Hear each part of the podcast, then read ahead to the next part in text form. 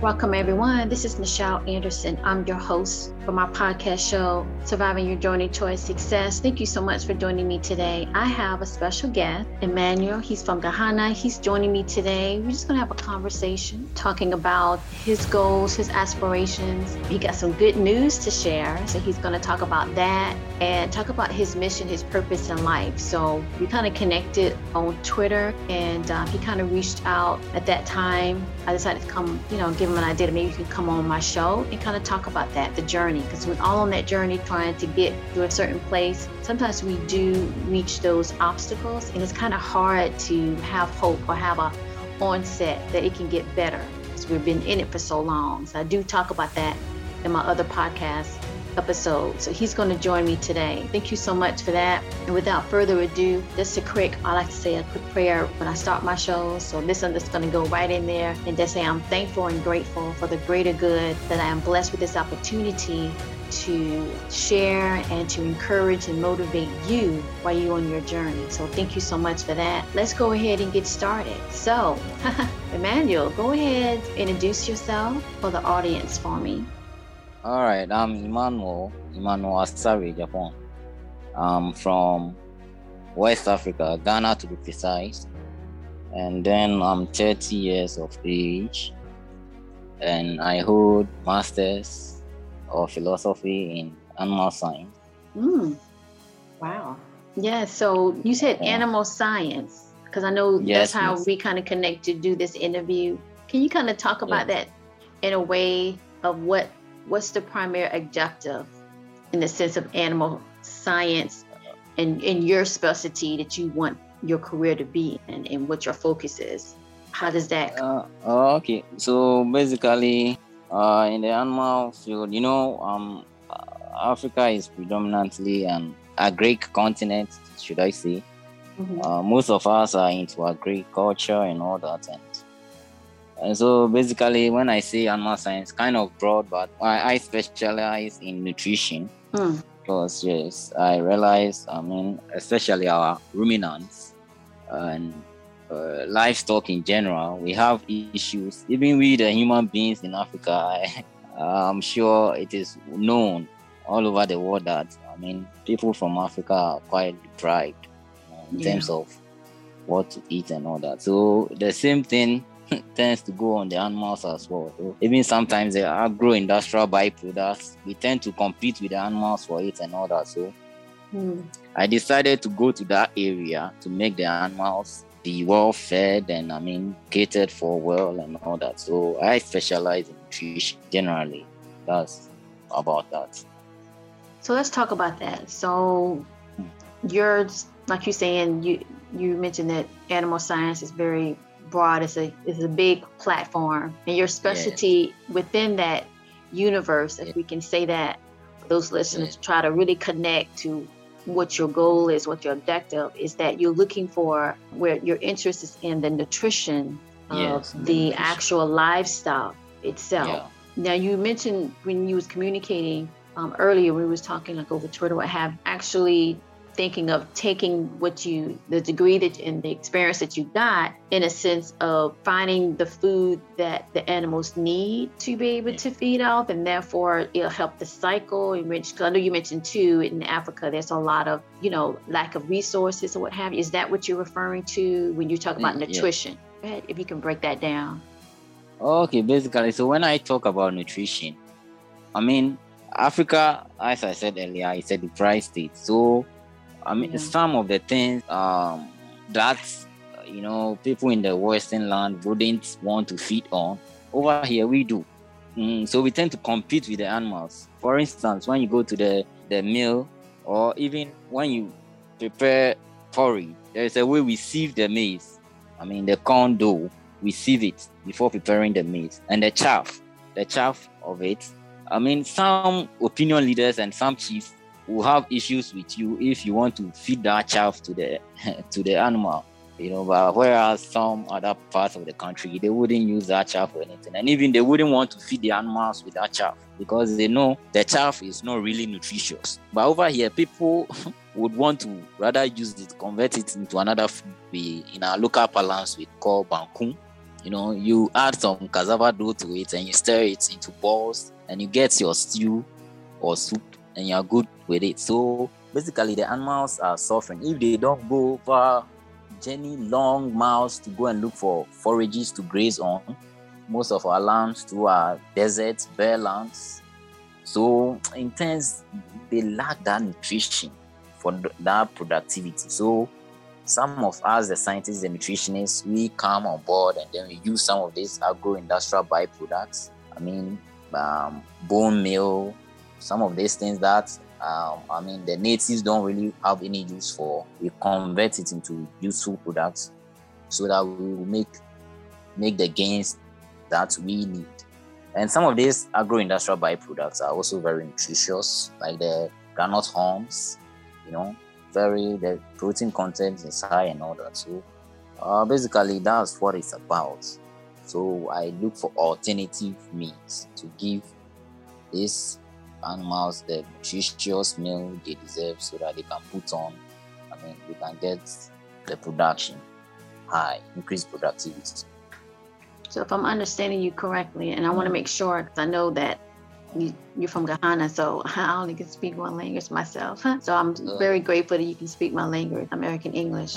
But I want to make sure that I understand. So and also to make sure that the listeners are connecting the dots. So basically, the role of what a career and want to help your country, which I think is a wonderful gesture to do that because I know it's hard work, especially not only with studies to try to solve the problem. So for the the animals that you mentioned itself, you mentioned the word, it sounds like that word that you was referencing. What does that mean? Is that some type of food product that you're saying? Yeah. Con, corn chaff, corn chaff, C H A double F. Oh, okay. Chaff, and it's chaff. and and that means some type of food that normally you was connect was trying to explain that that's basically a food that that's yeah, been given so, to the go ahead. Mm-hmm. Yeah, it's it's a kind of food. I mean, um, when you you you grind a corn, okay, or otherwise maize, when you grind it, mm-hmm. you, there will still be particles in it. Hmm. And over here, if we want to prepare, is it porridge, porridge or poodles? I don't know the whites, the Westerners. I think they call it poodle. You hmm. have to sieve this, this, this ground maize or corn. You sieve it hmm. before you use the fine particles to prepare the poodle or the porridge. And then the, yeah, after you sieve, what is left behind the, the coarse, the coarse part of what you the the, the ground corn. Mm. Yes, that's what you term as chaff.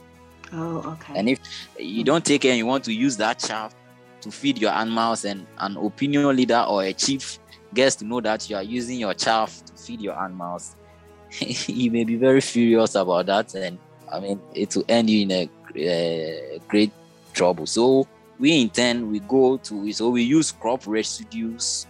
In which crop? That's what you mean. In in which uh, meaning nutrient, a more nutrient dense type crops for. I mean, uh, after farming, after the farming season, mm-hmm. when the farmer harvests all his produce. For mm-hmm. instance, mm-hmm. the farmer who goes into groundnut cultivation, mm-hmm. after uprooting the groundnut and taking away the, the pods, then we go for the, the hulls, that's the vine and the leaves.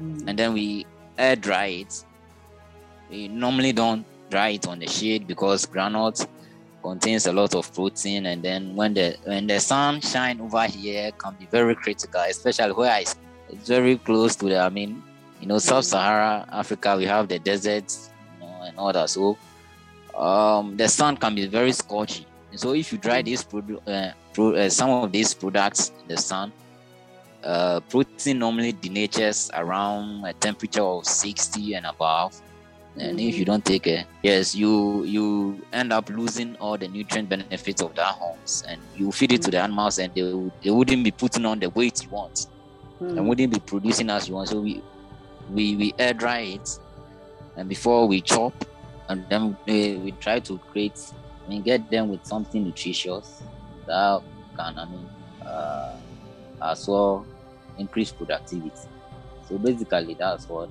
uh, it's about so, in your studies as a as a scientist, is to understand that whole cycle of what's needed to produce the right feed, the right nutritional yes. value that the animals are, are eating. Because as you mentioned in, in Africa, there's so many in the sense of trying to manage that. Is it mostly on your side, on the west side of Africa, where there's a major problem of the unbalance? With, or you think it's all over basically of Africa? I think it's all over, but basically for West Africa, I know much. It's, it's, it's, it's really, I know much about West Africa. Mm-hmm. And it's very serious because, and also uh, rainfall pattern is just, you know, one cycle. So once the rains is done, I mean, mm-hmm. the rest, we have the, I mean, uh, lean season or the dry season throughout. So, I mean, the animals is suffer so much. Mm. So there is there is kind of cyclical um, weight gain and uh, weight loss. Mm. In the sense that when when when when we are in the rainy season, there is abundance of feed and forages for the animals to graze on. Mm-hmm. But immediately we get to the dry season, then they mm. tend to emaciate. They tend to lose weight. You'll mm. be seeing them lanky, very bony, and all that. Mm. And it doesn't pertain to only the animals. Sometimes I can produce.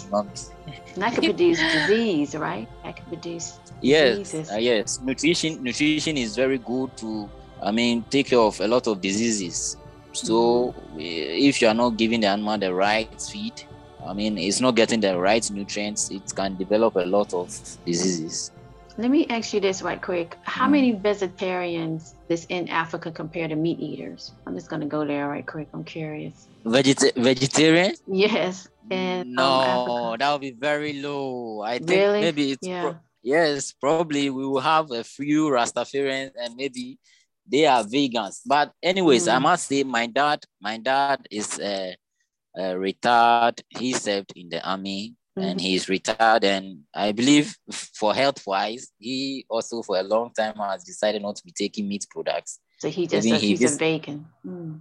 Yeah, he's a vegan. Uh, oh. Uh, he he visited me today Oh, bless his heart. Tell him I said hi from the United oh, States. Oh, okay, I'll I'll tell him. I I even told like, who's that?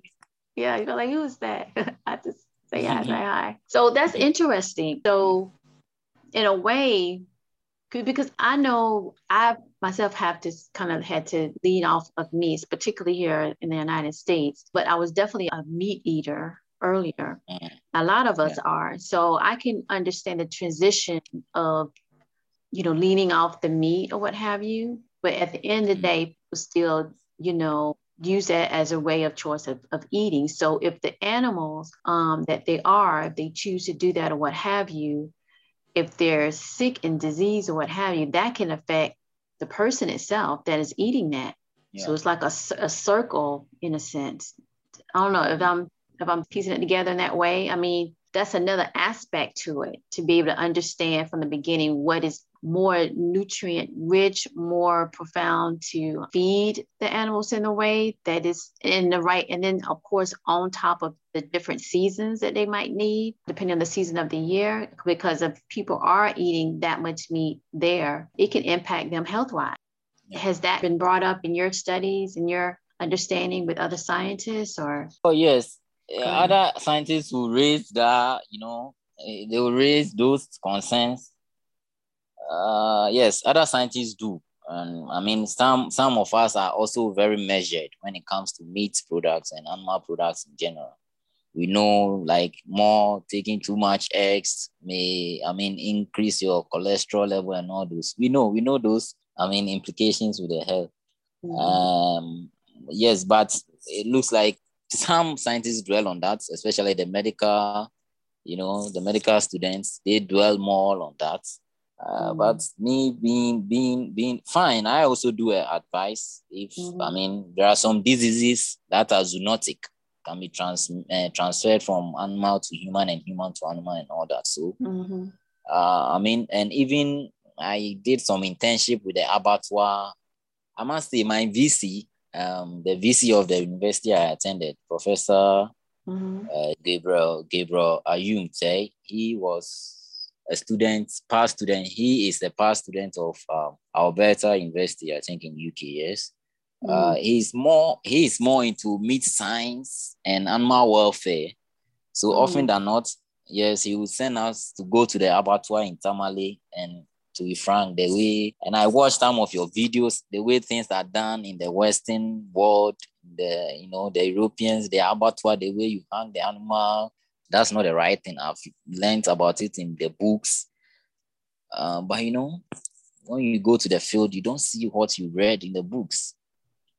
Times, How do you uh, think you can change it? When we were talking, you know, on Twitter, what are your uh, main objective that you want to see change? and you want to be able to mm. get that opportunity to do that what do you want to, to I mean, we can do? we can only we can only announce our displeasure as as of now. I'm still I don't hold any key position to say I will I mean enact a law in the parliament or something. Um, but as of now, we can only do through our research, keep on, I mean, advising them that hey, this is bad at times you see some animal which I mean um, the veterinarian in the abattoir doesn't want to pass, doesn't want to approve, wants to condemn the animal, but I mean it doesn't go anywhere. He doesn't know who to report to. I mean, even when he goes to report, it, it doesn't really go anywhere. So it is quite sad. I think, um, I mean, me per se, it's only the little I can do is conduct more research, try to give them my findings, and let them know this is hey this is very bad and i mean if only i had the resources probably maybe i'll build a standard abattoir where all the procedures are respected the animal should rest in the lairage for a while before it is conveyed to the i mean slaughter hall. It should be stand you know often over here standing is not done. The animal is not i mean in in my university and we were observing all those things because of the exposure that vc had in uk because he was a product over there he went to school there and he did more about meat science and welfare so yes those things he's also trying his best to address but it's not enough. I think so, it should be a national agenda. So basically the objective for your studies is to make the whole process because it is what it is like you say in your country that includes the overall process of animals even if they're for food or what have you to yeah. make a standard process that is of nutrient observant of what the animals need to be more manageable of the animals that are there and that it's not just like a fast process and then it's off to whatever and then people are consuming it, what have you. I guess that's what you're trying to say. But at the end of the day, it should yeah. be a more straightforward, fair, standard process that on a scientific level, that cycle process for those that are still at the other end of it, intaking that or what have you. I think that's basically what you're saying. Then we have some aspects that are not following that. And so it's kind of that disconnect so then that's where you see the animals are not getting the nutrient based food or, or, ingredients that they would need. So it's particular with the different seasons. And then also, I think you said somebody was a meat surgeon or specialist or what have you. At the end of the day, they are scientists because um, it does seem like some type of technical type and science too and research that are constantly will be needed to be able to see the progression the progression of it over time because something has to you would think have to improve for everybody that's involved in that in that particular industry. Now I know that you mentioned that you was looking for, you know, trying to get an opportunity so you can be, like you're saying, continue to do your research, continue to offer your perspective. Could you share with the audience exactly what opportunities that you recently received? And I know you're still saying that you're waiting for it to all to um, come into play, but can you share that as well? You had let me know that you got an offer. Well, basically, recently I, I received an offer from the government of Ghana uh, mm-hmm. to be to be an assistant agricultural officer. Mm-hmm. And so basically, our duties are, you know, mm-hmm. in Africa, the, I mean, our rural areas is more populated, and most of them are engaged in agriculture. So basically, mm-hmm. the government is recruiting some of us. We have the who have the know-how, technical know-how to enter into these villages and to be training the farmers there, even though we don't have most of them doing it on a larger scale, you know, commercial, I mean, huge. I mean, you watch on telly and you see one American man having about, I mean, I mean, lots of acres of land for just maize and all that. We don't have those kind of things here, but um, the subsistence farmers, we go to them. Some are also into commercial production. Uh, and then we give them the new technologies and then the training and better way to, I mean, increase their their yield. So basically, it's centered. Even though I'm an animal person, I'm veering into the crop sector now because I must be I must, be frank. The government's focus is more on the crops than the animals. They, they don't really. When it comes to the animals, I think they give uh, just a little attention to the poultry industry. Aside that, uh, no other, I mean, industry has that benefit. So even though I'm trained and I spe- I'm a specialist in animal nutritionist, I'm now going to the uh, crops field, and that wouldn't be a problem because uh, during my undergrads I did a bit uh, most of this crop crop courses and all that. Even though I didn't specialize in that, so and I know I mean you do learn on the job, so I'm going to pick up and all that. Yes. So basically, that's about that. Okay. And so basically, you should be starting soon, or just basically, you at least got an opportunity, right, to that employment offer, right? Yes, I've had them. So that's good. Sometimes yeah. you have to wait a while, but you know, and then once you get into a particular place, you never know what how your influence can be the one that can change the processes of how things are run. Sometimes it does seem like kind of really hard because um, you know, you're coming, you know, initially into an organization and you might not think that you can put your input that someone will listen. But I think data, data is, and information is always key. So how you frame it and how you present the res- uh, the resolution, if it's implemented, can be powerful. And I think it's a great opportunity that they reached out to you um, after we were talking on Twitter um, live yeah. there and to be able to see what you can do. So I just gather all my notes and be ready. And I did like how you said you did have that right objective when you had said, you know, I'm just going to do the best I can. I'm going to, I'm rephrasing what you said, but you basically were saying that, you know, I'm leading into this other aspect of what my my knowledge and my degrees are in, and and just do my research. So that basically yeah. you're saying you just you're going to keep going. Yeah, um. Right. I agree. That's what you have to do, even though you don't see the end game. And what I was trying to say earlier about, you know, people and how all this can connect, you know, to people in the sense of health wise, you know, for both the animals uh, and humans. Like you just mentioned, certain things that can transit between the two. It is important because we everybody's on a different path a different journey and those that are that's in part of this industry the poultry industry and partake in that is impacted. So we do need scientists, we do need um, nutritionists, we do need on every aspect, even from the beginning, from the grazing in the in the seeds or the food that the animals eat and so forth. We need that, and we need research because research provide the data, and data provide the opportunity to decide. And before we wrap up today, this is actually going to be airing on my February month. And you mentioned books, but what type of books can you recommend for anybody that want to read up on this type of topic or this type of concerns? Any books you can reference or literary thing that they can read up on? What do you suggest and recommend? Oh, okay. So basically, Put you on the spot. yeah, I think first of all, I have to recommend my my own current research work oh, that I great. did. Yeah, effects wow. of different.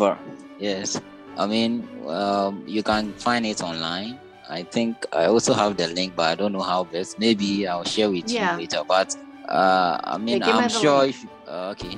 you give that to my link afterwards, and I'll paste it in the yeah. description. So, what's yeah. the name of your research? So basically, I you know because it's I mean I'm a nutritionist. I delve into I mean uh, nutritional effect of different varieties of groundnut hulls on on on on digestibility mm. and growth performance of sheep. Mm. And there's there's a type of sheep in Africa we call it Djallonke sheep. It's a dwarf sheep. Mm. So I did that on it uh, because uh, where I schooled in the northern part of Ghana, uh, mm. they are the leading producers of these groundnuts. So the hulls comes very uh, comes in handy. You know, we use it uh, sometimes as supplementary diet to supplement the animals after they have gone to graze. They come and then we give them the horns because it's very nutritious, has high CP content. So I think I'll recommend that first, and then animal nutrition book. Uh, that one was written by, I mean, people from the Western world.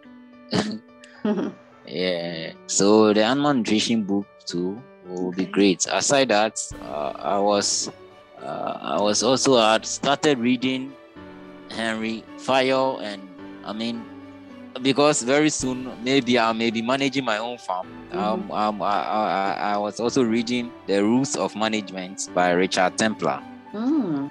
And yes, so I think I mean anybody who wants to go my path, mm-hmm. you do a bit of research, then you add how to manage in case after research you want to establish your own farm. You you ought to know how to i mean manage your workers and all that. So right. um, yes i'm trying to broaden my scope and all that. Even though i was mm-hmm. taught in school but mm-hmm. right you need some of these published right. articles yes. Right.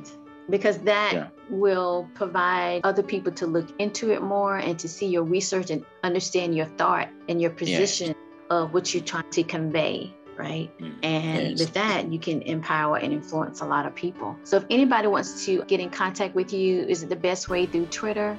Yeah, I think basically because I say my my phone will not it doesn't really I don't have enough memory on it. iPhone oh. 6 16 gig and so Oh my goodness. I, Are you on WhatsApp? Are you on WhatsApp? Yes, I'm on yes, I'm on WhatsApp. Okay, so I definitely will leave your Twitter handle um, in the description for anybody want to reach out to okay. Emmanuel, and out later you can give me your WhatsApp number, and I'll put that in description as well. I think he's okay. you're a very um, nice, kind person from Ghana. He's very flexible in my schedule to be able to do this interview today. And before we wrap yeah. up, I'll give you the last word in the sense of: Do you have any motivational quote? I always ask my guests, what type of motivational quote that you could give to someone that's listening? Because I know that you had like obstacles because you wanted to kind of get an opportunity to work and to share your knowledge. You went got all these degrees or what have you. And sometimes it feel hard, you know, frustrated. And then you get an opportunity like you did right now, this job opportunity, and it'll happen. But in that middle time, it's hard to hold on when you don't see the progress because it can take a while. But as you can see, you can get out of the blue, you know, you'll get that sunny star, what have you. What type of motivational quote you can share with the audience to kind of wrap up this interview today? It could be short. Um, yeah. A so positive motivational quote. yeah. I mean, great things comes to those who wait. Oh, I love it. yeah, I, I graduated in 2016. Yes. Uh, yes, and That's I mean, so it took a while. I waited, yeah. and now, yes. Know. We're going to continue to send prayers for you, Emmanuel, that um, nothing but best things. I know your heart is in the right place. As I'm trying to make the best of what you have to work with and what's the reality there where you're at, one step at a time. And so by doing yes. that, you want to try to provide the best of what you have to work with. So thank you so much for joining us today. And Everybody, thank you for tuning in. This is Michelle Anderson. I really appreciate you listening. I'll talk to you in the next one. Thank All you right. for having me. Great.